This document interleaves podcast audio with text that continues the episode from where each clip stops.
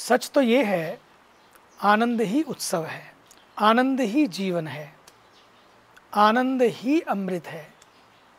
जो छोटे छोटे सुख, है ना, बहुत दूर तक नहीं जाते, ना ही बहुत देर तक टिकते हैं, जो बहुत दूर तक जाए और बहुत देर तक रहे, वही तो है सदा बना रहे, वही तो है जो जीवन का सच्चा आनंद है।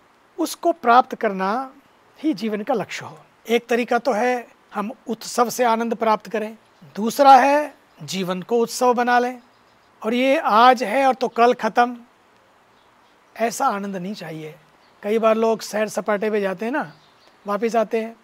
अरे भाई, वाह, क्या बात है। बहुत मज़ा आया। It was so fantastic it's was so beautiful इतना अच्छा लगा ना। इतना मज़ा आया।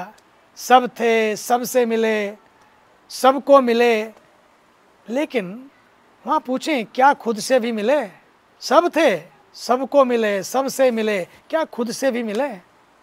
सच तो ये है कि खुद से मिलना ही उत्सव है। जब खुद से मिलते हैं ना तो जीवन में आनंद की शुरुआत होती है। आनंद यात्रा का प्रारंभ होता है। एक मस्ती जन्म लेती है।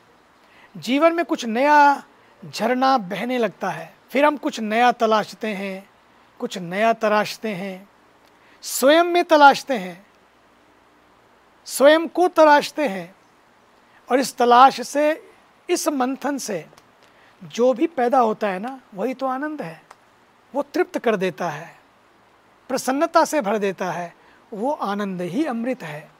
ऐसा आनंद उत्सव, अमृत उत्सव बन जाता है।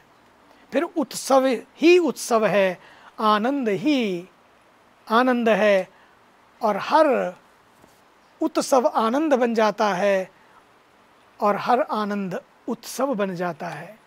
फिर जहाँ हैं, वहीं हम भर जाते हैं। यह नहीं कि कहीं जाना पड़ेगा। कुछ बाहर से भर के लाएँगे शॉपिंग सेंटर से, मरीन ड्राइव से। सच तो ये है, फिर जहाँ हैं, वहीं आनंद आएगा। जीवन आनंदोत्सव बन जाएगा। जहाँ है वहीं उत्सव है, जहाँ है वहीं आनंद है, ये कला सीखनी है। हमारा मन भी अजीब है। वो किसी तरह से भरा नहीं जाता। कितनी कोशिशें कर लो। बड़े लोगों ने कोशिशें की। बड़े बड़े सिकंदर आए।